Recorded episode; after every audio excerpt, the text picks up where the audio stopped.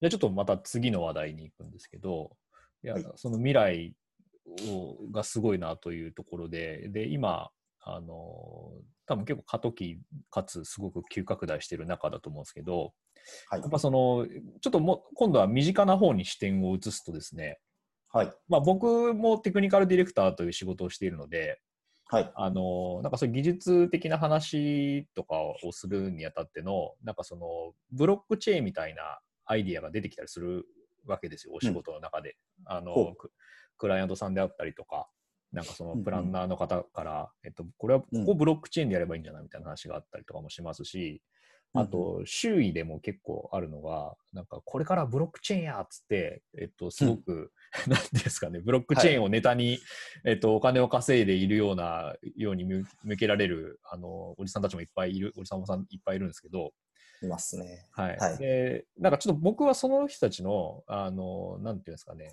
実際にその人がブロックチェーンをちゃんと分かってるのか、それともバズワードに乗っかって、い一発当てたるでみたいになっちゃってるだけなのかっていうのが見分けがつかなくてですね、なるほど。そその辺の見分けをつけるにあたってですね、なんかありますかねっていう。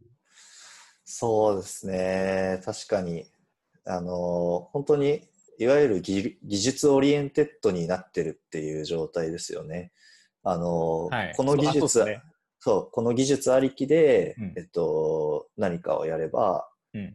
べ便利になるはずみたいなので、どんどはいんどんどん、あの、日本のガラケーみたいなうん進化をしてしまうんですけど、はい。やっぱその、こ 5G だみたいな、そういう人たちですよね。あ、そうそうそうそう。まさに、まさにそうです。あの、現実じゃなくても、5G という事実が重要みたいな。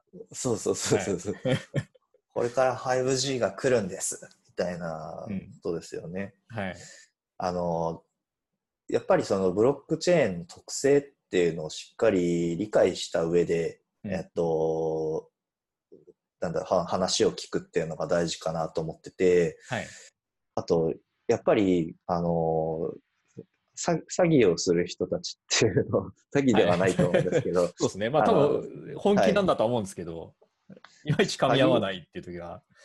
詐欺 ICO みたいな人たちがよくある手口として、なんかカンファレンスをよく開きたがるんですけど、はい。あはい。はいの、そのカンファレンスになんかそれなりの人をやっぱり呼んでくるんですね。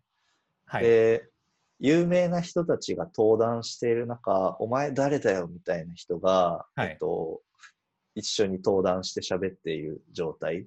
あそのいわゆる、あんまりバイネームでは出さないですけど、芸能人の方とか。とかとか、はいはい。まあなんかその、要はその有名な人と一緒にうん。登壇するみたいな、例えばオーガナイズするだけとかの人ですね。はいはいみ。たいな人がやってるプロジェクトは、大体なんかこう、私もあの人たちと同じ土俵に立ったのですごい人ですっていうふうにはい。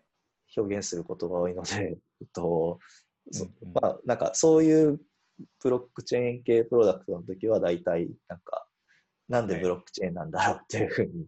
やることが多いっていうので、まず見た目で言うと、そういうカンファレンスで有名な人と登壇したがる人はい。は、割とえ気をつけた方がいいかなっていうのと、はいはい。もうちょっとちゃんと、あのしっかり見極めていくときに、あこれは意外といいじゃんっていうのがたまにあるのは、はい。えっと、やっぱブロックチェーンの特性しっかり理解して、その、しっかり、あの、改ざん体制がしっかりできていたりだとか、間に人を置かないメリットについて、あの、理解して、かつはい、それをそのサービスに活かせているかどうか、はい。たいなのってすごく大事かなって思う、思うんですよね。で、はいよくあるのが、その、まあ、謎の仮想通貨を使って、うんあのアイアイドルが応援できるんですみたいなのたまにあるんですけど、はいはいはいはい。それなんか、あの、現状でショールームみたいな形で、うん。ただの投げ銭サービスっていうのはあるじゃないですか。ありますね。はい。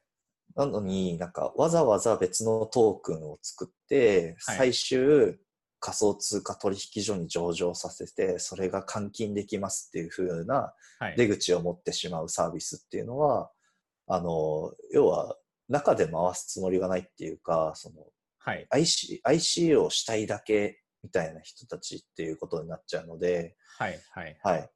なんかその、出口を仮想通貨取引所にしてしまうパターン？はいはいはいはい。は、なんかあんまり回らないイメージが強いですかね。あ、でもそ一概にそうとも言えないですね。はいはい。はい。うん。なんかその、ブロックチェーンのでいうその間を挟まなくていいっていう、なんかはい結局お前らを信用しなきゃいけなくないみたいなシステムになってるのははいはいはい。良くないかなっていうふうに思いますね。僕が疑うポイントで言うと、やっぱりその、うんお前じゃなくてもよくないとか、うんそのトークンわざわざ作る必要なくないとかですね。みたいな風に、そのブロックチェーンの特性上、なんでそれが必要なのかっていう、ツッコミができるようになるっていうのが、はい多分はいはい。ブロックチェーンプロジェクトではい怪しいか怪しくないかみたいなはいはいはい見極め方かなと思います。はい。なるほど。じゃあ今日、難しいですよね。はい、これまでに聞いたいろんな特徴をちゃんと理解して、はいえーあれ？これどの特徴もいらないぞこれ？みたいなうん。のがあると,、えー、とちょっと怪しいぞと。そうですね。そう僕いつもうん ICO がよく分かってなくて、はい IC ICO ってなんやねんっていつも思っちゃうんですよね。うんうん。はい。あの、なんか ICO して資金をみんなから集めて買ってもらいますと。うん。で、まあ、みんなが仮想通貨を持ちますと。あれはその先に何があるっていう理論でみんなこう飛びついたりとか、その騙す側、騙す側って言うとあれですけど、本当にちゃんとした ICO があるわけじゃないですか。はい、あります、はいあります。本当、ちゃんとした ICO はどういう理屈でこう ICO するぜっていうことなんですかね、あれは。あ、ちょっと一瞬音が飛んじゃったかもしれません。あはい。えっと、ちゃんとした ICO っていうのは、どういう意義があって ICO をするんですかね？ICO、ちゃんとした ICO。はい。うーん。根本的なことを聞いてしまいますけど。そうですね。うーん、ちゃんとその、まあ、クラウドファンディングに近いんですよね、ICO っていうのは、やっぱり。はいはいはい。で、こういうプロジェクトとして使いますよっていうふうに、うんえっと、あの、イーサリアムみたいな仮想、はい他の仮想通貨でもいいじゃんっていうふうにさっき言ったんですが、はい。それにしても、やっぱりその自分たちがコントロールできる範囲のトークンっていう方がやっぱり使い勝手は良くって。で、それがうまく機能しているトークンエコノミーを作れているものとかっていうのは、はい。その ICO すべきプロジェクトなんですけど、そういうプロジェクトはやっぱり最初の資金調達みたいなところではい ICO したりっていうのはあったりします。はい。僕が好きなやつだと最近は BAT と書いて BAT っていうのがあるんですけど、はい。えっと、それはあの、 Brave っていうブラウザーで使われていて、はいはいはい。最近 Brave めちゃくちゃ推してますよね。はい、めっちゃ押してます。ブレイブをしてるんですけど、はい。あれが素晴らしいのは、やっぱりただ広告ブロックがめちゃくちゃ強いブラウザーなんですけど、はい。えっと、その代わり、その、ブレイブが提供する、うんあの、ブレイブを介して、えっと、配信される広告を見ると、その、バットがもらえるっていう風な仕組みになってるんですけど、はい。やっぱりその、なんだろうな。ただこれって、ブレイブの広告を見るとバットがもらえるんですけど、うんもらったとき、そのバット自体は広告主から、えっと、はい直接ユーザーに付与されるみたいな形になってるんですね。はいはいはい。その広告を見た人に対して。はい。まあなんか3割ぐらいはブレイブ、ブレイブ側が取ってたのかな？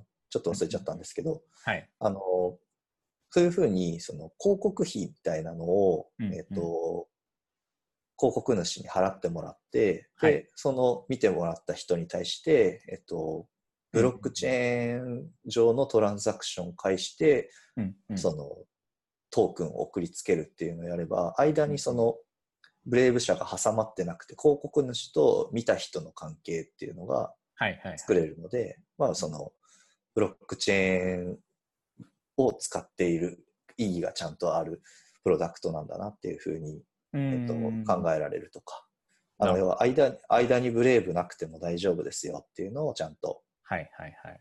あのできているかどうかっていうのが、すごい、その ICO をわざわざはい。出す必要あんのみたいなのの基準点かもしれないですね。ああ、なるほどね。はいいや、ありがとうございます。